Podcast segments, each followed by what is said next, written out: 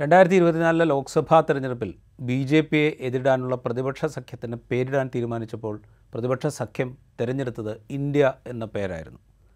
India എന്നത് ഭരണഘടന നിർവചിക്കുന്ന സ്വഭാവ സവിശേഷതകളോടുകൂടി നിലനിൽക്കണം എന്ന ആഗ്രഹത്തിലാണ് ഇന്ത്യയെ തിരിച്ചുപിടിക്കുക എന്ന ആശയം മുന്നോട്ട് വെച്ചുകൊണ്ടാണ് ആ പേര് പ്രതിപക്ഷ സഖ്യം സ്വീകരിച്ചത്. പ്രതിപക്ഷ സഖ്യം ആ പേര് സ്വീകരിച്ചതിന് തൊട്ട് പിറകെ തന്നെ അതിനെ കളിയാക്കാൻ പ്രധാനമന്ത്രി നരേന്ദ്രമോദി പല കുറി ശ്രമിക്കുന്ന കാഴ്ച നമ്മൾ കണ്ടു. അതിന് തൊട്ട് പിറകെ ജി ട്വന്റി ഉച്ചകോടി തുടങ്ങുന്നതിന് തൊട്ട് മുമ്പ് അതിനുള്ള ക്ഷണക്കത്തയച്ചപ്പോൾ ഇന്ത്യൻ പ്രസിഡന്റ് എന്നുള്ളതിന് പകരം പ്രസിഡന്റ് ഓഫ് ഭാരത് എന്ന് ഉപയോഗിക്കുന്ന കാഴ്ച നമ്മൾ കണ്ടു. തൊട്ടുപിറകെ ജി ട്വന്റി ഉച്ചകോടിയിൽ പ്രധാനമന്ത്രി പങ്കെടുത്തപ്പോൾ പ്രധാനമന്ത്രി പ്രൈം മിനിസ്റ്റർ ഓഫ് ഭാരത് എന്നാണ് അവിടെ രേഖപ്പെടുത്തിയിരുന്നത്. ഇന്ത്യ എന്ന പേര് മാറ്റി ഭാരത് എന്ന പേരിലേക്ക് മാറുകയാണോ എന്ന സന്ദേഹവും സംശയവും അന്ന് തന്നെ ഉയർന്നിരുന്നു. അതിന്റെ തുടർച്ചയായി വേണം നമ്മൾ എൻ സി ആർ ടിയുടെ ഉപദേശക സമിതിയുടെ ശുപാർശയെ കാണാൻ. ഏഴ് മുതൽ പന്ത്രണ്ട് വരെയുള്ള ക്ലാസ്സുകളിലെ പാഠപുസ്തകങ്ങളിൽ ഇന്ത്യ എന്നുള്ള പ്രയോഗം ഒഴിവാക്കി ഭാരത് എന്നാക്കണം എന്ന ശുപാർശയാണ് എൻ സി ആർ ടിയുടെ ഈ സമിതി സമർപ്പിച്ചിരിക്കുന്നത്. ഈ സാഹചര്യത്തിൽ നമുക്കൊപ്പം ഇതേക്കുറിച്ച് സംസാരിക്കാൻ ജവഹർലാൽ നെഹ്റു സർവകലാശാലയിലെ ചരിത്ര വിഭാഗം അസിസ്റ്റന്റ് പ്രൊഫസർ ബർട്ടൺ ക്ലീറ്റസ് ചേരുന്നുണ്ട്. സ്വാഗതം ഇൻസൈറ്റിലേക്ക്. നമ്മളിപ്പോൾ സംസാരിച്ച് തുടങ്ങുന്നത് എൻ സി ആർ ടിയുടെ ഫോക്കസ് സമിതി അതിന്റെ ഒരു ശുപാർശ. ഏഴാം ക്ലാസ് വരെ നിങ്ങൾക്ക് രാജ്യത്തിന്റെ പേര് എങ്ങനെ വേണമെങ്കിലും പഠിപ്പിക്കാം. ഏഴ് തൊട്ട് പന്ത്രണ്ട് വരെ ഭാരത് എന്ന് തന്നെ പഠിപ്പിക്കണം എന്നൊരു ശുപാർശ എൻ സി ആർ ടിയുടെ മലയാളിയായ പ്രൊഫസർ ഐസക് അധ്യക്ഷനായ സമിതി ശുപാർശ ചെയ്തിരിക്കുന്നു. ഇന്നത്തെ സാഹചര്യത്തിൽ അത് കേന്ദ്ര സർക്കാർ സ്വീകരിക്കും എന്ന് തന്നെ നമ്മൾ കരുതണം. ഈ ഒരു ശുപാർശയെ എങ്ങനെയാണ് കാണുന്നത്? അതിന്റെ രാഷ്ട്രീയം നമ്മൾ നേരത്തെ മുതൽ സംസാരിച്ചുകൊണ്ടിരിക്കുന്ന അല്ലെങ്കിൽ ആരോപണവിധേയമായ ചരിത്രത്തിന്റെ കാവ്യവൽക്കരണം എന്ന് പറയുന്നതിന്റെ വേറൊരു എക്സ്റ്റെൻഡായി അതിനെ കാണുന്നുണ്ടോ? തീർച്ചയായിട്ടും അങ്ങനെ തന്നെ വേണം നമുക്ക് ഇതിനെ കാണാൻ. കാരണം എൻ സി ആർ ടി ഈ ഒരു പരിഷ്കാരവും അല്ലെങ്കിൽ ഈ ഒരു പരിഷ്കാരം മാത്രമല്ല വരുത്തിയത്. ഇത് എൻ സി ആർ ടി കുറച്ച് നാളുകളായി തുടരുന്ന കഴിഞ്ഞ ഒരു പ്രത്യേകിച്ച് കഴിഞ്ഞ രണ്ടു മൂന്ന് വർഷങ്ങളായി പാഠപുസ്തകത്തിൽ നടപ്പിൽ വരുത്തുന്ന പലതരം പരിഷ്കാരങ്ങളുടെ ഒരു തുടക്കം ഒരു ഒരു ഒരു തുടർച്ചയായിട്ട് വേണം നമ്മൾക്ക് ഇതിനെ കാണാൻ കഴിയത്തുള്ളൂ. ഉദാഹരണത്തിന് ഇസ്ലാമിക് അല്ലെങ്കിൽ മുഗൾ ഭരണ കാലഘട്ടം ഡൽഹി സുൽത്താനേറ്റ് മുതൽ മുഗൾ ഒരു ദീർഘകാലമായ ഒരു കാലഘട്ടം ഇന്ത്യൻ ചരിത്രത്തിലെ ഏറ്റവും നിർണായകമായ ഒരു കാലഘട്ടം പല രീതിയിൽ ഒഴിവാക്കാൻ ഉള്ള ശ്രമങ്ങൾ ഇവരുടെ ഭാഗത്തു നിന്ന് ഉണ്ടായിട്ടുണ്ട് അതുപോലെ തന്നെ സംസ്കൃതം പഠിപ്പിക്കുക ഇന്ത്യൻ രാജാക്കന്മാർക്ക് കൂടുതൽ ശ്രദ്ധ കൊടുക്കുക തുടങ്ങിയവയൊക്കെ തന്നെ ഒരു ഹൈന്ദവ പൊതുബോധം വിദ്യാർത്ഥികളിലേക്ക് എത്തിക്കുക എന്നുള്ള ഒരു ചിന്തയുടെ എന്നുള്ള ഒരു ചിന്ത എൻ സി ആർ ടി കുറച്ച് കുറേ കാലങ്ങളായി നടപ്പിലാക്കിയിട്ടുണ്ട്. അപ്പം ഇതും ഒരു നിങ്ങൾക്ക് സർക്കാരിന്റെ താല്പര്യങ്ങൾക്കനുസൃതമായ നിർദ്ദേശങ്ങളാണ് എൻ സി ആർ ടിയുടെ അധ്യക്ഷൻ എൻ സി ആർ ടിയുടെ ഈ തീരുമാനം അല്ലെങ്കിൽ എൻ സി ആർ ടിക്ക് കൊടുത്തിട്ടുള്ള നിർദ്ദേശങ്ങൾ എന്ന് വേണം നമുക്ക് കാണാൻ കഴിയുന്നത് നമ്മളത് പറയുമ്പോൾ ഇതിന് ഈ ശുപാർശ സമർപ്പിക്കാൻ ഇടയായ കാരണങ്ങൾ നിരത്തുന്നുണ്ട് സമിതി. ഇന്ത്യ എന്ന പേര് കൊളോണിയൽ കാലത്തിന്റേതാണ്. ഈസ്റ്റ് ഇന്ത്യ കമ്പനി വന്നതിന് ശേഷം മാത്രമേ ഇന്ത്യ എന്ന പേരിന് ചരിത്രമുള്ളൂ. അതിനു മുമ്പ് എവിടെയും ഈ പേരില്ല. അതേസമയം ഭാരത് എന്നുള്ള പേരിന് ഏഴായിരം വർഷത്തോളം പഴക്കമുണ്ട് എന്നൊക്കെയുള്ള ന്യായങ്ങൾ നിരത്തുന്നുണ്ട്. ഈ പറയുന്ന വാദങ്ങൾക്ക് ചരിത്രപരമായി എത്രത്തോളം സാധുതയുണ്ട്? ഈ വാദം ഇന്ത്യ എന്ന എന്ന വാക്കിന്റെ വാക്കിന് കൊളോണിയൽ കാലഘട്ടത്തിൽ ആണ് തുടക്കം കുറിച്ചത്. അല്ലെ അന്ന് മുതലേ എന്ന് മുതലാണ് ഈ വാക്ക് ഉണ്ടായത്. എന്ന് പറയുന്നവർ ആദ്യമായിട്ട് ചരിത്ര പുസ്തകങ്ങൾ ഗൗരവതരമായി വായിക്കണമെന്ന് എനിക്ക് പറയാനുള്ളത്. കാരണം അവർ അവർക്ക് ചരിത്രപരമായ ഒരു ബോധമില്ല. ഫാക്ച്വലി ഫാക്ച്വലി അവർക്ക് ബോധമില്ല. അവർക്ക് അറിയില്ല അതല്ലെങ്കിൽ അറിയില്ല അഭിനയിക്കുക കാരണം ഇന്ത്യ നിങ്ങൾക്ക് അതിനോട് യോജിക്കാം വിയോജിക്കാം. ഇന്ത്യ എന്ന വാക്ക് ഈ ആഗോളതലത്തിൽ ഇത്രത്തോളം പ്രസിദ്ധമായ ഇത്രത്തോളം പ്രാധാന്യമുള്ളൊരു വാക്ക് വേറെ ഉണ്ടെന്ന് എനിക്ക് തോന്നുന്നില്ല. ഇതിന്റെ കാരണമെന്ന് പറയുന്നത് കൊളോണിയൽ കാലഘട്ടങ്ങൾക്ക് വളരെ മുൻപ് അതിന്റെ തുടക്കത്തിൽ ക്രിസ്റ്റഫർ കൊളംബസ് യഥാർത്ഥത്തിൽ യാത്ര ചെയ്യാൻ ആഗ്രഹിച്ചത് ഈ അവർ പുറപ്പെട്ടത് ഇന്ത്യ എന്ന് പറയുന്ന ഒരു സങ്കല്പം ഇന്ത്യ എന്ന് പറയുന്ന ഒരു മഹിതമായ ഒരു സങ്കല്പമായിരുന്നു. ആ സങ്കല്പത്തിലേക്കാണ് അദ്ദേഹം യാത്ര ചെയ്യുന്നത് ആ ഒരു പേര് യൂറോപ്യന്മാര് വാസ്കോഡഗാമ ഇന്ത്യയിലേക്ക് വരുന്നതിന് മുന്നേ യൂറോപ്യന്മാർക്ക് കേട്ടറിൽ ഉണ്ടായിരുന്ന ഒരു വലിയ പേരാണ്. അതുകൊണ്ടാണ് നമ്മൾ ലാറ്റിൻ അമേരിക്കയിൽ അവിടെ അവിടെ അദ്ദേഹം ഇന്ത്യയിലേക്ക് ഇന്ത്യയിലേക്ക് യാത്ര ചെയ്യാൻ ഉദ്ദേശിച്ച ലാറ്റിൻ അമേരിക്ക ഇന്ത്യയിലേക്ക് യാത്ര ചെയ്യാൻ ഉദ്ദേശിച്ചവർ അമേരിക്കയിൽ ചെന്നിട്ട് അവിടെ റെഡ് ഇന്ത്യൻസ് എന്ന് വിളിക്കും. അവിടുത്തെ നേറ്റീവ്സിനെ എല്ലാം റെഡ് ഇന്ത്യൻസ് അല്ലെങ്കിൽ ഇന്ത്യൻസ് എന്ന് വിളിക്കുന്നത് ഓസ്ട്രേലിയ ചെന്നിട്ട് ഇന്ത്യൻസ് എന്ന് വിളിക്കുന്നുണ്ട് അവിടുത്തെ അവിടുത്തെ നേറ്റീവ്സ് ആയിട്ടുള്ള ആൾക്കാർ തദ്ദേശീയരായിട്ടുള്ള ആൾക്കാരെ ഇന്ത്യൻസ് എന്ന് വിളിക്കുന്നത് ഇന്ത്യ എന്ന് പറയുന്ന ഒരു സങ്കല്പം ഈ കച്ചവടക്കാരുടെ ഇടയിൽ നൂറ്റാണ്ടുകളായി നിലനിന്ന ഒരു പേരാണ്. ഇപ്പം കേരളത്തിലേക്ക് വന്ന ജോർഡാനസ് കഥൽ ആയിരത്തി മുന്നൂറ്റി ഇരുപത് മുതൽ ആയിരത്തി മുന്നൂറ്റി ഇരുപത്തി മൂന്ന് വരെ കൊല്ലം ഉൾപ്പെടെയുള്ള പ്രദേശങ്ങളിലേക്ക് വന്നു. ജോർഡാനസ് സ്ക്രിപ്റ്റ് ആക്കായ് ഡോട്ട് ഓർജിയിലുണ്ട് പുസ്തകം എടുത്ത് നോക്കിയാൽ നമുക്കറിയാം. അദ്ദേഹം ഇത് ഇന്ത്യയിലേക്കാണ് വരുന്നത്. പക്ഷെ ഇന്ത്യ എന്ന് പറയുന്നത് നമ്മൾ ഇന്ന് കാണുന്ന പോലുള്ള ഒരു ജോഗ്രാഫിക്കൽ സങ്കല്പത്തിലല്ല ഇന്ത്യ ഉണ്ടായിരുന്നു. ഇന്ത്യ എന്ന് പറയുന്ന ഒരു വലിയൊരു ആശയമാണ്. ഉദാഹരണത്തിന് ആഫ്രിക്കയുടെ ചില കിഴക്കൻ തീരങ്ങളിൽ എത്തിയോപ്യ തുടങ്ങിയിട്ടുള്ള തീരങ്ങൾ മുതൽ ഈ കടൽ ഇന്ത്യൻ ഓഷ്യൻ എന്ന് പറയുന്ന കടൽ വരുന്നു. അതിനുശേഷം അഫ്ഗാനിസ്ഥാൻ പാകിസ്ഥാൻ നമ്മൾ ഇന്ന് കാണുന്ന ഇന്ത്യ എന്ന് സങ്കല്പം തുടങ്ങി ബർമ കംബോഡിയ സിലോൺ ഇന്തോനേഷ്യ ഇതെല്ലാം കൂടെ ചേർന്നതാണ് ഇന്ത്യ എന്ന് പറയുന്നത് വലിയൊരു ജോഗ്രാഫിക്കലായിട്ടുള്ള രീതി. ഇന്ത്യ എന്ന് പറയുന്ന ഒരു രാജ്യത്തിന്റെ പേരിനനുസരിച്ച് മാത്രമേ നമുക്കൊരു ഇന്ത്യൻ മഹാസമുദ്രം ഉള്ളൂ. മറ്റൊരു രാജ്യത്തിനെയും അല്ല പസഫിക്കോ അറ്റ്ലാന്റിക്കോ എന്ന് പറയുന്നത് പോലല്ല. ഇന്ത്യ എന്ന് പറയുന്നത് ഒരു ഐഡിയയുടെ പേരിലാണ് റഷ്യയിൽ പോലും വരുന്നത്. അതിനു മുൻപ് വളരെ മുന്നേ തൊട്ട് കഴിച്ച പത്ത് രണ്ടായിരം വർഷങ്ങൾ ായി അത് വരുന്ന പേർഷ്യൻ അറബ് കച്ചവടക്കാരുടെ ഈ ചൈനീസ് യാത്രക്കാരുടെ ഇവരുടെ എല്ലാ എല്ലാവരുടെ ഇടയിൽ ഇന്ത്യ എന്ന് പറയുന്ന ഒരു പേരുണ്ട്. അപ്പൊ ഇന്ത്യ എന്ന് പറയുന്ന പേര് നൽകിയത് മറ്റുള്ളവരാണ്. നമ്മൾ ആരും പേര് പേരിന്റെ ഒരു പ്രത്യേകത അതാണ് പേര് ആരും നമ്മുടെ എല്ലാവരുടെയും പേര് മറ്റുള്ള ആരെങ്കിലും തന്നതാണ്. മറ്റാരെങ്കിലും നമ്മളെ വിളിക്കുന്നതാണ് പേരെന്ന് പറയുന്നത്. നമ്മൾ സ്വയം അങ്ങനെ ഒരു പേര് നമുക്കായി നൽകുന്നില്ല. അപ്പൊ അത്രയും വിശാലമായിട്ടുള്ള അത്രയും ഒരു ഒരു രാജ്യത്തിന്റെ പേരുണ്ട് കടലിന്റെ പേരുണ്ട് അമേരിക്കയിലുള്ള തദ്ദേശീയർക്ക് പേരുണ്ട്. പല സ്ഥലങ്ങളിൽ ഈ ഇന്ത്യ എന്ന് പറയുന്ന ഒരു സ്ഥലത്തെ കുറിച്ച് സ്ഥലത്തെ കാണാൻ വേണ്ടി യാത്ര ചെയ്യുന്നു. ചെന്ന് ഏറ്റപ്പെടുന്ന സ്ഥല തദ്ദേശീയത എന്ന് പറയുന്ന ഒരു ആശയത്തിലേക്ക് പോലും ഇന്ത്യ എന്ന് പറയുന്ന ഒരു ഒരു നാമം എത്തിയിട്ടുണ്ട്. അപ്പം ആ- പേരിനെ ഇവർക്ക് എന്തുകൊണ്ടാണ് ഇവർക്ക് അത് ഇഷ്ടപ്പെടാത്തത് എന്ന് അറിയില്ല. ഇതിനുള്ള പ്രധാന കാരണം ഈ ഭാരതം എന്ന് പറയുന്ന പേര് ഇവരെ സംബന്ധിച്ചിടത്തോളം ഈ മാറ്റങ്ങൾ ആഗ്രഹിക്കുന്നത് ഇതിനൊരു മതാത്മക സ്വഭാവം ഉണ്ട് എന്നവർ കരുതുന്നതുകൊണ്ടാണ്.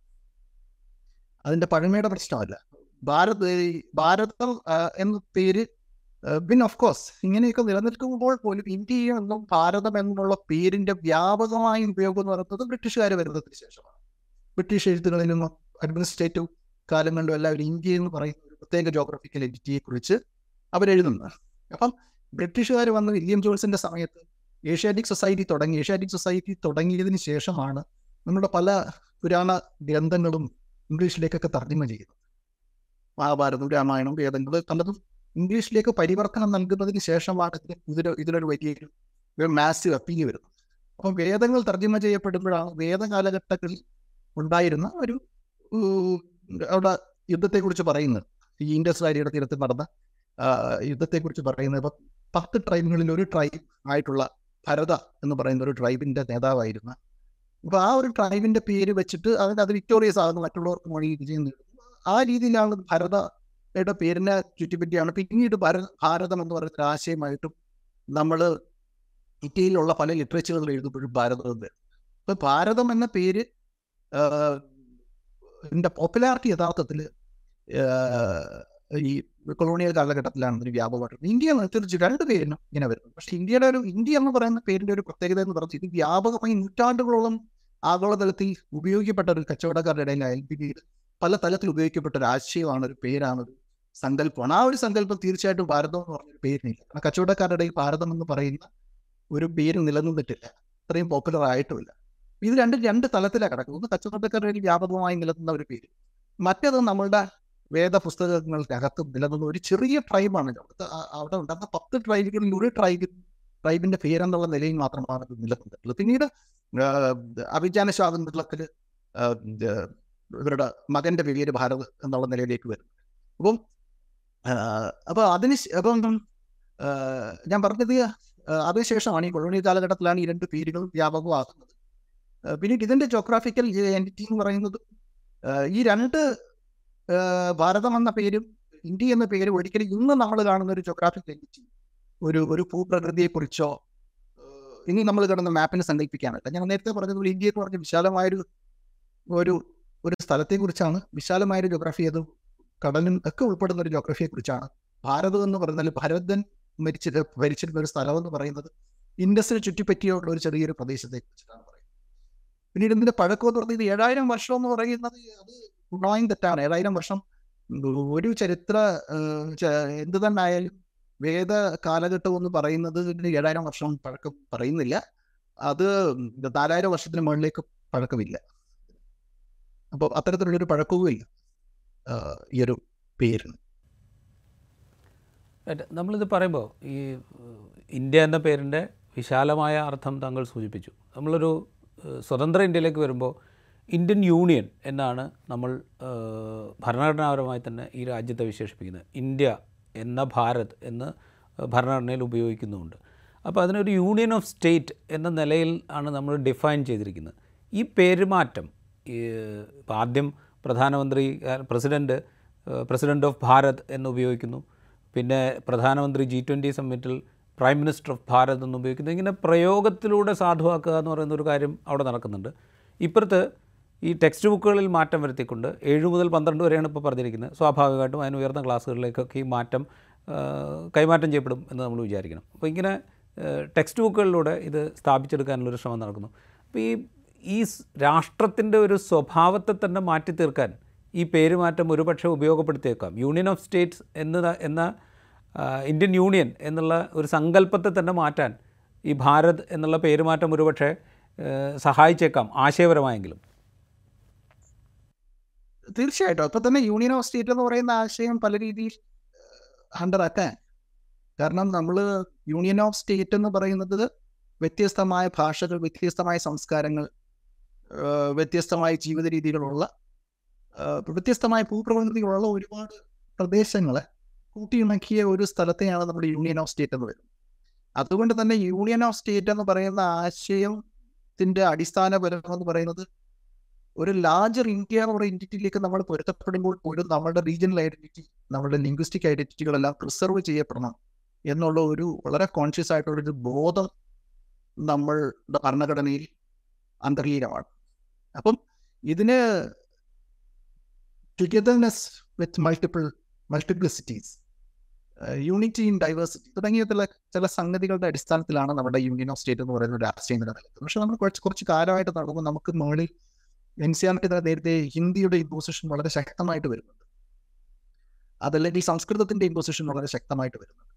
അപ്പൊ ഇതൊന്നും യൂണിയൻ ഓഫ് സ്റ്റേറ്റ് എന്ന് പറയുന്ന ഒരു ആശയത്തിന് ഉതകുന്ന തരത്തിലല്ല അത്തരത്തിലുള്ള പരിഷ്കാരങ്ങൾ വരുന്നത്. അതുകൊണ്ട് തന്നെ യൂണിയൻ ഓഫ് സ്റ്റേറ്റ് എന്ന് പറയുന്ന ആശയം ഓൾറെഡി തന്നെ ഇറ്റ്സ് ആണ്ട് അറ്റാക്ക് ജി എസ് ടിയുടെ തലത്തിലായാലും പല തലത്തിലായാലും ഫിനാൻഷ്യൽ ഓട്ടോണമിയുടെ തരത്തിലായാലും ഇപ്പം സ്കൂളുകൾ എഡ്യൂക്കേഷൻ കൺകറന്റ് ലിസ്റ്റിനകത്തുള്ളതാണ് അതിന് മുകളിലുള്ള സെൻട്രലൈസേഷൻ വരുന്നു.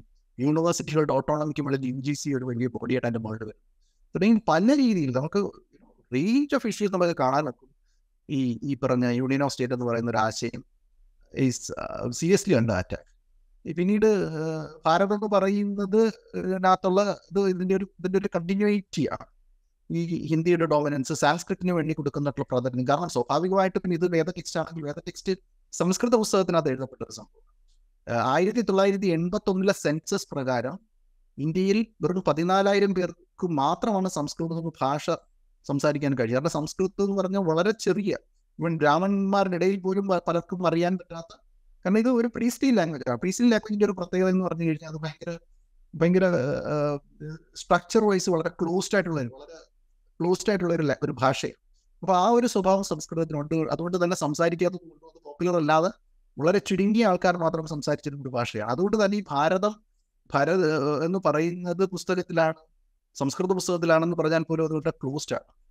മറ്റുള്ളവർക്ക് ഇതിനെക്കുറിച്ച് അറിയത്തില്ല. നമ്മൾ എവിടെയാണിത് കൊളോണിയൽ കാലഘട്ടത്തിൽ എഴുതി എഴുതപ്പെട്ടതായിട്ടുള്ള ഒരു പുസ്തകവും ഒരു പുസ്തകങ്ങളിലും ഇത്തരത്തിലുള്ള പേരുകളെ കുറിച്ചിട്ടുള്ള മെൻഷനുകൾ നമുക്ക് കാണാനൊന്നും കഴിയത്തില്ല. ഭാരതം എന്ന് പറയുന്ന ഒരു കുറിച്ചിട്ട് അപ്പം സ്വാഭാവികമായിട്ടും ഇവർ പറയാൻ ആഗ്രഹിക്കുന്നത് ഒരു മതാത്മകമായ ഒരാശയം. അത് ഭാരതം എന്ന് ഭാരതം എന്ന് പറഞ്ഞ സെൻട്രാലിറ്റി ഇപ്പൊ ഭാരതം എന്ന് ഉപയോഗിക്കുന്നതിന് ആരും എതിരല്ല. പക്ഷെ ഭാരതം മാത്രമാകുമ്പോഴാണ് ഇത് രണ്ടു ആശയങ്ങളും നിലനിൽക്കും. രണ്ടു ആശകളും നിലനിൽക്കുന്നു അപ്പം അതിന്റെ അത് തീർച്ചയായിട്ടും യൂണിയൻ ഓഫ് സ്റ്റേറ്റ് എന്ന് പറയുന്ന ഒരു ഐഡിയക്ക് മുകളിലുള്ള വലിയ രീതിയിലുള്ള അറ്റാക്കാണ് സോൾഡി ഇതേ അത് ഇല്ലാതെ ഇല്ല എന്നുള്ളതല്ല അത് കണ്ടിന്യൂ ചെയ്യുന്ന രീതിയിലൊരു അറ്റാക്കാണ് അപ്പോൾ അതിന്റെ ഒരു തുടർക്ക തുടർച്ചയാണ് ഇതിനകത്ത് നമുക്ക് കാണാൻ കഴിയും. നമ്മൾ സംസാരിച്ച് തുടങ്ങുമ്പോൾ ഈ എൻ സി ആർ ടി നേരത്തെ വരുത്തിയ പാഠപുസ്തകങ്ങളിൽ വരുത്തിയ മാറ്റങ്ങളെക്കുറിച്ച് സൂചിപ്പിച്ചു. മുഗൾ ഭരണകാലഘട്ടത്തെക്കുറിച്ചുള്ള പാഠഭാഗങ്ങൾ നീക്കം ചെയ്യുക. ഹിന്ദു രാജാക്കന്മാരുടെ ഇപ്പോൾ ശിവജിയെ പോലെയുള്ള ഹിന്ദുത്വയ്ക്ക് കൂടുതൽ അസോസിയേറ്റ് ചെയ്യാൻ പറ്റുന്ന രാജാക്കന്മാരുടെ ഭരണ നേട്ടങ്ങളെക്കുറിച്ചോ ഭരണകാലത്തെക്കുറിച്ചോ കൂടുതൽ പഠിപ്പിക്കുക. ഇപ്പോൾ സജസ്റ്റ് ചെയ്യുന്നത്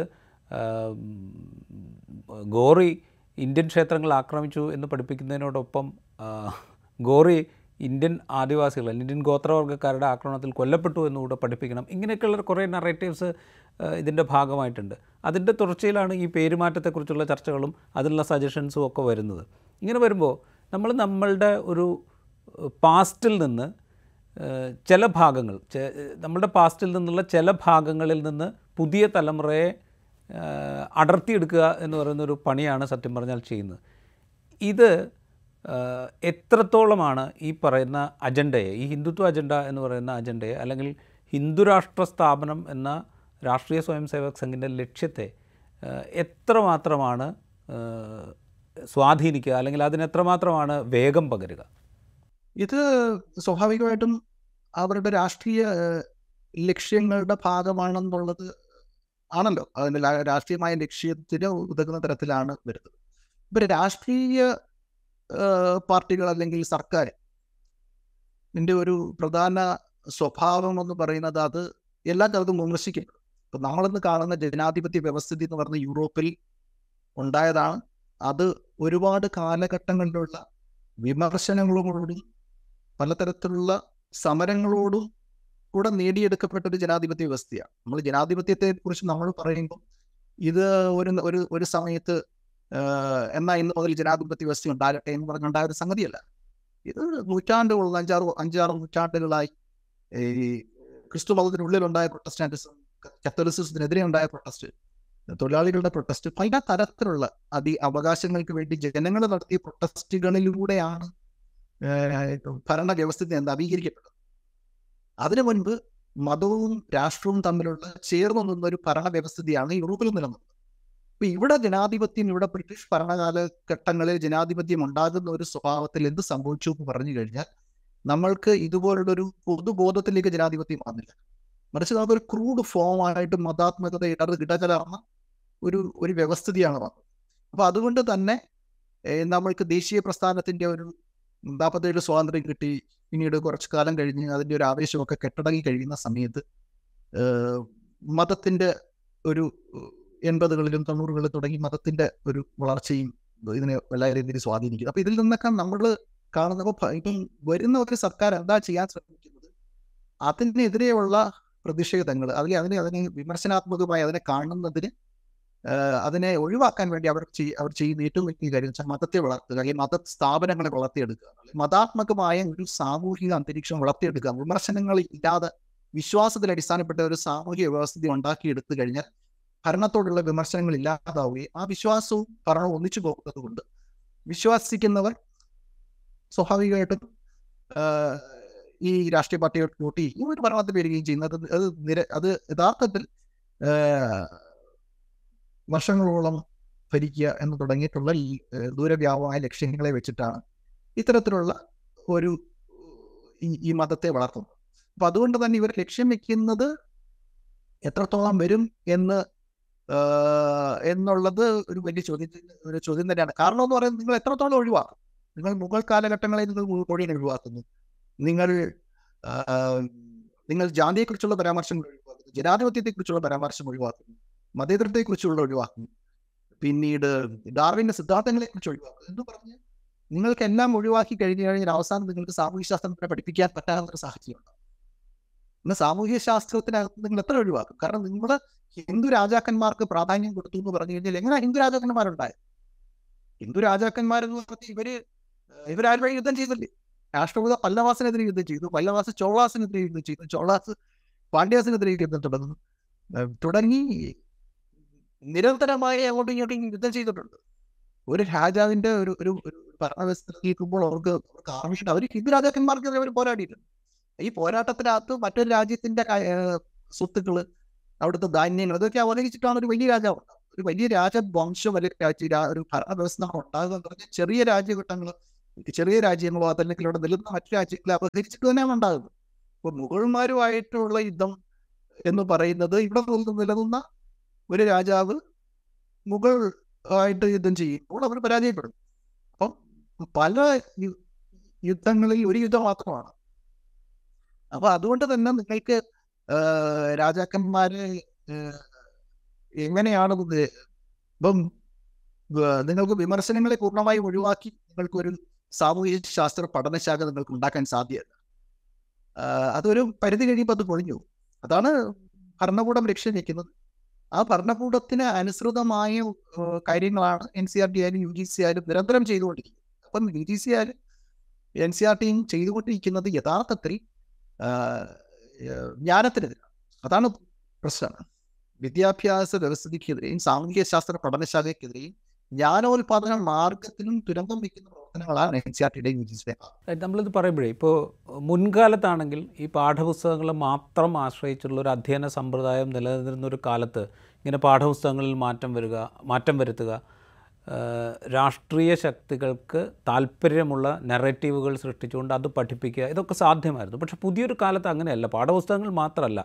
ഈ വിവരങ്ങൾ അത് പഴയതാണെങ്കിലും പുതിയതാണെങ്കിലും ഒക്കെ ലോകത്തിന് മുന്നിൽ ആളുകളുടെ മുമ്പിൽ ഇങ്ങനെ തുറന്ന് കിടക്കുകയാണ്. നമുക്ക് എവിടെ വേണമെങ്കിൽ പോയി അന്വേഷിച്ച് കണ്ടുപിടിക്കാം. ഒറ്റ വിരൽ തുമ്പിൽ നമുക്ക് പഠിക്കാൻ ആഗ്രഹമുള്ള ചിക- ചകയാൻ ആഗ്രഹമുള്ള ആളുകൾക്ക് അവൈലബിളാണ് അപ്പോൾ ഇങ്ങനൊരു ഒരു സാഹചര്യം നിലനിൽക്കെ ഇത്തരം ഒരു പ്രക്രിയയ്ക്ക് ഒരുങ്ങി പുറപ്പെടുന്ന ആളുകൾ അവർ സത്യം പറഞ്ഞു കഴിഞ്ഞാൽ ഈ ലോകത്തിന് മുന്നിൽ എങ്ങനെയാണ് ഇവർ ചിത്രീകരിക്കപ്പെടുക എന്നുള്ളൊരു തോന്നലുണ്ടാവില്ലേ? ഇതിൽ ഒരുപാട് വ്യവസ്ഥിതികളുണ്ട് ഇല്ലെന്നും നമ്മൾ ഒരുപാട് മാർഗങ്ങൾ നമുക്ക് യൂട്യൂബിൽ നിന്ന് അറിവ് കിട്ടുന്നു പല തരങ്ങളിൽ നിന്ന് അറിവ് കിട്ടുന്നു പക്ഷേ പ്രശ്നം എന്ന് പറഞ്ഞാൽ ഒരു ചെറിയ കുട്ടിയെ സംബന്ധിച്ചിടത്തോളം അത് സ്കൂൾ പാഠപുസ്തകങ്ങളിൽ നിന്ന് കിട്ടുന്നത് അല്ലെങ്കിൽ സ്കൂളിന്റെ ഒരു അധ്യാപകൻ പറയുന്നത് ഇതൊക്കെ വളരെ ബിബ്ലിക്കലായിട്ടുണ്ട് ഞാൻ ബിബ്ലിക്കൽ എന്ന് പറഞ്ഞാൽ അതൊക്കെ അതൊക്കെ ചോദ്യം ചെയ്യപ്പെടുന്നു. അത് അതാണ് പരമമായ സത്യം എന്നുള്ള നിലയിൽ പലപ്പോഴും എടുക്കാറാണ്. അതിനെയാണ് ഈ പൊതുബോധം എന്ന് പറയുന്നത്. നമ്മൾ സ്കൂൾ നമ്മ- നമ്മുടെ ചെറിയ കുട്ടികളെ നമ്മൾ ഒന്നിലോ രണ്ടിലോ അല്ലെ അഞ്ചിലോ ഏഴിലോ ഒക്കെ കിട്ടുന്ന സ്കൂളിൽ നിന്ന് കിട്ടുന്ന അത് എന്തോ യഥാർത്ഥമായ സത്യമാണ് എന്നുള്ള ബോധങ്ങളിൽ നിന്ന് അവർ വരുന്നത്. അതാണ് ഇവർ ഉദ്ദേശിക്കുന്നത്. അപ്പൊ അത്തരത്തിൽ വരുമ്പോൾ നമ്മൾക്ക് ശീലമാണ് അപ്പൊ ശീലം ആക്കപ്പെടുന്ന ഒരു മതാത്മകതയിൽ ശീലമാകുമ്പോൾ അവർ സ്വാഭാവികമായും വലിയ ക്ലാസ്സുകളിലോ അല്ലെങ്കിൽ മറ്റ് മറ്റ് അന്വേഷണങ്ങളെയും ഇത് വലിയ രസത്തിൽ സ്വാധീനിക്കും. അതുകൊണ്ട് തന്നെ പുറമേ നിന്ന് എന്ത് തരം അറിവ് കിട്ടിയാലും സ്കൂളെന്നോ സ്കൂൾ പാഠപുസ്തകങ്ങളോ എന്ന് പറയുന്നത് പിന്നെ ഒരു വലിയ രീതിയിലുള്ള സ്വാധീനം ആ അർത്ഥത്തിലുണ്ട്. അതായത് ഇപ്പം ഏഴാം ക്ലാസ് മുതൽ ഭാരത് എന്നോ അല്ലെങ്കിൽ ആ- അതിലുള്ള ചരിത്ര പാഠപുസ്തകങ്ങളോ പഠിച്ചു വരുന്നൊരു വിദ്യാർത്ഥി അവൻ അതിലേക്ക് ട്യൂൺ ചെയ്യപ്പെടുകയും ആ ട്യൂണിങ്ങിനനുസരിച്ചുള്ള തുടർ പഠനങ്ങൾക്കോ ചികിത്സകൾക്കോ മാത്രം അവൻ തയ്യാറാവുകയും ചെയ്യുന്ന ഒരു അന്തരീക്ഷം. അങ്ങനെ ഉള്ളൊരു ഒരു സിസ്റ്റം ഉണ്ടാക്കിയെടുക്കുക എന്നുള്ള ശ്രമങ്ങളുടെ തുടക്കമാണ് ഇപ്പോൾ എൻ സി ആർ ടി അല്ലെങ്കിൽ അതിന്റെ തുടർച്ചയാണ് എൻ സി ആർ ടി ചെയ്തുകൊണ്ടിരിക്കുന്നത്. അതെ. അതിന്റെ തുടർച്ചയാണ് എന്ന് പറഞ്ഞാൽ ആ വിദ്യാർത്ഥി മറ്റ് കാര്യങ്ങൾ അന്വേഷിക്കില്ല എന്നല്ല ഞാൻ പറഞ്ഞത്. പക്ഷേ സ്വാഭാവികമായിട്ടും ഇതിന്റെ ടേസ്റ്റ് ആണ്. ഇതിന്റെ പ്രിഫറൻസ് ആണ്. അപ്പൊ ഈ ഒരു ഫ്രെയിം വർക്കിനകത്ത് വളർന്നു വരുന്ന ഒരു കുട്ടി മതത്തെ വിമർശനാത്മകമായി കാണുന്നില്ല സമൂഹത്തെ വിമർശനാത്മകമായി എത്രത്തോളം കാണാൻ കഴിയും എന്നുള്ളത് ഒരു നമ്മൾക്ക് കാത്തിരുന്ന് മാത്രം കാണേണ്ട ഒരു സംഗതിയാണ്. പക്ഷെ അതെ അത് ആ- ഒരു പരിചിതമായ ഒരു ലോകം അവർ ഉണ്ടാക്കി അതാണ് ഇവരെ ലക്ഷ്യം വെക്കുന്നത്. റൈറ്റ് അവസാനം ഞാൻ ഒരു കാര്യം കൂടെ ചോദിച്ചിട്ട് അവസാനിപ്പിക്കാം. ഈ നമ്മുടെ കോൺസ്റ്റിറ്റ്യൂന്റ് അസംബ്ലിയിൽ ഇതിനെക്കുറിച്ചുള്ള ഗൗരവമുള്ള ആലോചന ഉണ്ടായിരുന്നു. ഭരണഘടനയിൽ എങ്ങനെയാണ് ഈ രാജ്യത്തിന്റെ പേരിടുന്നത് പല പേരുകൾ നിർദ്ദേശിക്കപ്പെട്ടു. ഭാരതം ഉണ്ടായിരുന്നു ഇന്ത്യ ഉണ്ടായിരുന്നു ഹിന്ദുസ്ഥാൻ ഉണ്ടായിരുന്നു. ഇങ്ങനെ പല പേരുകൾ നിർദ്ദേശിച്ചു. വളരെ കൂലങ്കഷമായുള്ള ചർച്ചകൾ നടക്കുകയും അവസാനം വോട്ടിനിട്ടിട്ട് ഇന്ത്യ എന്ന് തീരുമാനിക്കുകയും ഭരണഘടനയിൽ ഇന്ത്യ എന്ന ഭാരത് എന്ന് എഴുതി ചേർക്കാൻ തീരുമാനിക്കുകയും ഒക്കെ ചെയ്തതാണ്. അപ്പോൾ ഭരണഘടനാ നിർമ്മാണ സഭയിൽ നടന്ന ചർച്ചകൾ അതിന്റെ അടിസ്ഥാനത്തിലെടുത്ത തീരുമാനങ്ങൾ ഇതൊക്കെ നിലനിൽക്കെ വളരെ എളുപ്പത്തിൽ ഈ പേരുമാറ്റം സാങ്കേതികമായി സാധ്യമാക്കുക എന്നുള്ളത് പ്രയാസമായിരിക്കും. പക്ഷേ പ്രയോഗത്തിലൂടെ അതിനെ മറികടക്കുക എന്നുള്ളൊരു തന്ത്രം അവർ നടപ്പാക്കാൻ ശ്രമിക്കുന്നു എന്ന് നമുക്ക് തോന്നുന്നുണ്ട്.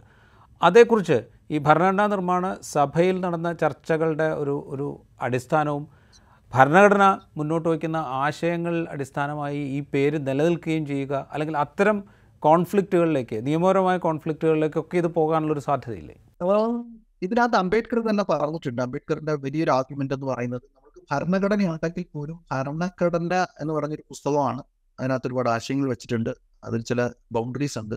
പക്ഷേ ഇതിനെ സ്റ്റേറ്റ് പിൽക്കാലത്ത് വരുന്ന സ്റ്റേറ്റുകൾ ഇതിനെ ബഹുമാനിക്കുകയും ഭരണഘടന ആശയങ്ങൾ ബഹുമാനിക്കുകയും അല്ലെ ബഹുമാനിക്കാതിരിക്കുക അതിന് തന്നെ തുറന്നു വയ്ക്കുന്ന ഒരു സാഹചര്യം ഉണ്ടായാൽ ഭരണഘടന എന്ന് പറയുന്ന ഒരു വ്യവസ്ഥിതിയുടെ ലൈഫ് വളരെ പ്രശ്നമാണ്. അതിനെത്രത്തോളം അത് ആക്റ്റീവ് ആണ്. അപ്പം ഇപ്പൊ ഭാരത് എന്ന് പറയുന്ന പേര് വന്ന് ഇതൊരു ടെക്സ്റ്റ് ബുക്ക് സാറാണ്. ടെക്സ്റ്റ് ബുക്കിന്റെ കാര്യങ്ങളിൽ പലപ്പോഴും ചോദ്യം ചെയ്യപ്പെടാൻ കോടതികളിൽ പോകാം. പക്ഷേ ഇതൊരു ഒരു ഒരു എന്താ പറയുക ക്രിമിനൽ കേസ് പോലത്തെ സംഗതി ഇത് പാഠപുസ്തകത്തിന്റെ റിലേഷൻ ചിലപ്പോൾ കോടതി പോകാം ചിലപ്പോൾ കേസുകൾ ഡ്രാഗ് ഓൺ ചെയ്യാം. തുടങ്ങിയിട്ടുള്ള പ്രശ്നങ്ങൾ ഇതിനകത്തുണ്ട്. അപ്പം ഭരണഘടന ഇത് ഇത് ഉറപ്പു തരുന്നു ചർച്ച ചെയ്യുന്നു ഇതൊക്കെ തന്നെ ശരിയാണെങ്കിൽ പോലും നമ്മുടെ സ്റ്റേറ്റിന്റെ നേതൃത്വത്തിൽ ഭരിക്കുന്നവരുടെ നേതൃത്വത്തിൽ ഈ രീതിയിലുള്ള മാറ്റങ്ങൾ ക്രമേണ ക്രമേണ പലതരത്തിൽ വന്നു കഴിഞ്ഞു ഓൾറെഡി അങ്ങനെ വരുന്ന ഒരു സാഹചര്യത്തിൽ എത്രത്തോളം ഇതിനെ റെസിസ്റ്റ് ചെയ്യാൻ കഴിയും എന്നുള്ളത് ഒരു കാര്യം കൂടി. ഇപ്പോൾ കേരളം പരസ്യമായിട്ട് പ്രഖ്യാപിച്ചിട്ടുണ്ട്. നേരത്തെ തന്നെ എൻ സി ആർ ടി പുറത്തിറക്കിയ പുസ്തകത്തിൽ ഒഴിവാക്കപ്പെട്ട ഭാഗങ്ങൾ പ്രത്യേക ടെക്സ്റ്റാക്കി പഠിപ്പിക്കാൻ തീരുമാനിക്കുകയും അത് അച്ചടിക്കുകയും ചെയ്തിട്ടുണ്ട്. ഇപ്പോൾ കേരളം പ്രഖ്യാപിച്ചിട്ടുണ്ട് ഭാരത് എന്ന് തന്നെയായിരിക്കും ഈ കേരളത്തിൽ പഠിപ്പിക്കുക. അതിന് ഭാഗത്തിന് പുതിയ ടെക്സ്റ്റ് തയ്യാറാക്കും എന്ന് കേരളം പ്രഖ്യാപിച്ചിട്ടുണ്ട്. കോൺഗ്രസ് ഭരിക്കുന്ന കർണാടകം അത് ഈ ഇതായിരിക്കില്ല സ്വീകരിക്കുക. ഇന്ത്യ എന്ന പേര് തന്നെ ഞങ്ങൾ തുടർന്നും പഠിപ്പിക്കും എന്ന് പ്രഖ്യാപിച്ചിട്ടുണ്ട്. അപ്പോൾ ഈ പല സ്റ്റേറ്റുകളിലും ഇതിനോടുള്ള വിയോജിപ്പ് അതായത് ഒരു സെക്കുലർ ഡെമോക്രാറ്റിക് റിപ്പബ്ലിക്കായി രാജ്യം തുടരണം എന്ന് ആഗ്രഹിക്കുന്ന രാഷ്ട്രീയ സംവിധാനങ്ങൾ ഭരണത്തിലിരിക്കുന്ന സ്റ്റേറ്റുകളിൽ അവർ അവരുടേതായ രീതിയിൽ ഇപ്പോൾ എഡ്യൂക്കേഷൻ എന്ന് പറയുന്നത് കൺകറൻ ലിസ്റ്റിലുള്ളതാണെങ്കിൽ പോലും സ്റ്റേറ്റിന് കുറെ കൂടെ മുൻതൂക്കമുണ്ട് കാര്യങ്ങൾ തീരുമാനിക്കുന്നതിൽ. അങ്ങനെ വരുമ്പോൾ ഇതൊരു രാജ്യത്തിനകത്ത് തന്നെ ഒരു കോൺഫ്ലിക്റ്റ് ഉണ്ടാക്കുന്ന അവസ്ഥ സൃഷ്ടിക്കുമോ? അങ്ങനെ കോൺഫ്ലിക്റ്റിന്റെതല്ല. ഓഫ് കോഴ്സ് കേരള അങ്ങനെ തീരുമാനം എടുത്തിട്ടുണ്ട്. ഇന്ത്യ എന്നുള്ളത് പഠിപ്പിക്കും. തുടങ്ങിയിട്ടുള്ള ചില സംഗതികളൊക്കെ എൻ സി ആർ ടി ഒഴിവാക്കിയ പാഠഭാഗങ്ങൾ പഠിപ്പിക്കും. തുടങ്ങിയ തീരുമാനങ്ങളൊക്കെ അവർ പറഞ്ഞിട്ടുണ്ട്. അതൊക്കെ പോസിറ്റീവാണ് ഒരു രീതിയിൽ. പക്ഷേ ഇതിനകത്തുള്ള ഒരു പ്രശ്നം എന്ന് പറയുന്നത് നമ്മൾ ഇപ്പം യു ജി സി നിർദ്ദേശങ്ങളൊക്കെ തന്നെ പല പല കാര്യങ്ങളിലെയും മാറ്റം കൂടാതെ നടപ്പിലാക്കാൻ ശ്രമിച്ച ഒരു സ്റ്റേറ്റാണ് കേരളം. പലതും. അപ്പം അങ്ങനെയും കേട്ടോ അപ്പം നേരിട്ട് തന്നെ ഗവൺമെന്റ് ഫണ്ടിന്റെ കാര്യത്തിലായാലും പല കാര്യങ്ങളിലും യു ജി എൻ സി ആയിട്ട് തന്നെ പഠിപ്പിക്കണം എന്ന് നിലവിൽ ഇത് അവർ അങ്ങനെ ആവശ്യപ്പെട്ടിട്ടില്ല. പക്ഷെ അങ്ങനത്തെ സാഹചര്യങ്ങളും ഉണ്ടാകാം. അങ്ങനത്തെ രീതിയിലുള്ള പല ഇപ്പം സി ബി എസ് സിയും ഐ സി എസ് സി തുടങ്ങിയിട്ടുള്ള സ്റ്റേറ്റിന് പുറത്ത് നിൽക്കുന്നവരും അതേ സിലബസ് പാലിക്കണം എന്നാവശ്യപ്പെട്ട് കോടതിയിൽ കേസുണ്ട് സുപ്രീം കോടതിയിൽ കേസ് എത്തിയിട്ടുണ്ട് അപ്പം സ്റ്റേറ്റ് സിലബസുകളെല്ലാം ഈ രീതിയിൽ സെൻട്രൽ സിലബസ് പറയുന്ന ടെക്സ്റ്റുകൾ തന്നെ പഠിപ്പിക്കണം എന്ന് നിർദ്ദേശം ഇതുവരെ വന്നിട്ടില്ല. പക്ഷേ അതിനെ അടിസ്ഥാനപ്പെട്ട് എൻ സി ആർ ടിയുടെ സ്ട്രക്ചറിനുള്ളിൽ നിന്ന് അല്ലെ അതിനെ ഒരു മോഡലാക്കി പഠിപ്പിക്കണം എന്നുള്ള നിർദ്ദേശങ്ങൾ വന്നിട്ടുണ്ട് ഓൾറെഡി തന്നെ. അപ്പം ലോങ് ടേമിൽ എന്ത് സംഭവിക്കും എന്നുള്ളത് ലെറ്റ്സ് വെയിറ്റ് ആൻഡ് സീ എന്ന് മാത്രമേ എനിക്ക് ആ- രീതിയിൽ പറയാൻ കഴിയും. ഒരു കാര്യം കൂടി ഇപ്പോൾ നമ്മൾ ഈ പോസ്റ്റ് കോവിഡ് സംസ്ഥാനങ്ങൾക്ക് കടമെടുക്കാനുള്ള പരിധി കൂട്ടിയപ്പോൾ അതിന് ചില നിബന്ധനകൾ വെച്ചിരുന്നു കേന്ദ്ര സർക്കാർ. അതായത് നിങ്ങൾ ഇലക്ട്രിസിറ്റി മേഖലയിലെ പരിഷ്കാരങ്ങൾ നടപ്പാക്കണം ലേബർ നിയമങ്ങൾ കാലാനുസൃതമായി പരിഷ്കരിച്ച് ഭേദഗതി കൊണ്ടുവരണം എന്നൊക്കെയുള്ള ചില വ്യവസ്ഥകൾ വെച്ചിരുന്നു. ഇനിയിപ്പോൾ വരും കാലത്ത് ഇപ്പോൾ യു ജി സിയുടെ കാര്യത്തിൽ അതുണ്ട്. നിങ്ങൾ യു ജി സിയുടെ റെഗുലേഷൻസ് അനുസരിച്ചുള്ള കാര്യങ്ങൾ നടപ്പാക്കലേ യു ജി സിയുടെ ഗ്രാൻഡ് കിട്ടുള്ളൂ എന്നുള്ള വ്യവസ്ഥയുണ്ട്. അതുപോലെ നിങ്ങൾ എൻ സി ആർ ടി നിർദ്ദേശിക്കുന്നത് നടപ്പാക്കൽ മാത്രമേ കേന്ദ്ര ഗവൺമെന്റിന്റെ വിദ്യാഭ്യാസ മേഖലയിലുള്ള ഗ്രാൻഡ് കിട്ടൂ എന്നുള്ള വ്യവസ്ഥയൊക്കെ അടുത്ത കാലത്ത് വന്നാൽ സമീപകാലത്ത് വന്നാൽ അത്ഭുതപ്പെടാനില്ല എന്ന് അതെ. അങ്ങനെ നിയന്ത്രിക്കാൻ കഴിയും. അങ്ങനെ അങ്ങനെ ഉണ്ടാകാം. കാരണം ഇപ്പം ബി ജി സിയുടെ നിർദ്ദേശം അനുസരിച്ച് ഫോർ ഇയർ ഡിഗ്രിയെ കുറിച്ചിട്ടുള്ള ചേഞ്ചസ് ഒക്കെ കേരളം അതിനകത്ത് വളരെ മുന്നേ അത് അക്സെപ്റ്റ് ചെയ്യുന്നതായിട്ടാണ് കണ്ടത്. അതിന് മുന്നേ ഇൻഫാക്ട് യു ജി സിയുടെ നിർദ്ദേശങ്ങൾ പ്രഖ്യാപിക്കുന്നതിന് മുൻപേ അത് യു ജി സിയുടെ വെബ്സൈറ്റിൽ വന്ന സമയത്ത് തന്നെ കേരളം സാബു തോമസ് കമ്മിറ്റി ഉണ്ടാക്കുകയും ഏതാണ്ട് ഇതിന് സമാനമായ നിർദ്ദേശങ്ങൾ മുന്നോട്ട് വയ്ക്കുകയും ചെയ്തിട്ടുണ്ട്. നാല് ഇയർ ഫോർ ഇയർ ഡിഗ്രി ഉണ്ടായിട്ടുള്ള കാര്യങ്ങൾ അപ്പം എത്രത്തോളം അവർ ഈ ചെറിയ നിർദ്ദേശങ്ങൾ ഓക്കെ ഒഴിവാക്കിയ പാഠഭാഗങ്ങൾ പറയുന്നുണ്ട്. അത് വളരെ ശ്ലാഘനീയമാണ്. But it's not the end എന്നാണ് എനിക്ക് തോന്നുന്നത്. റൈറ്റ് വളരെയധികം നന്ദി ഞങ്ങളോടൊപ്പം ഇൻസൈറ്റിൽ കുറച്ച് സമയം സ്പെൻഡ് ചെയ്തതിന്. Thank you thank you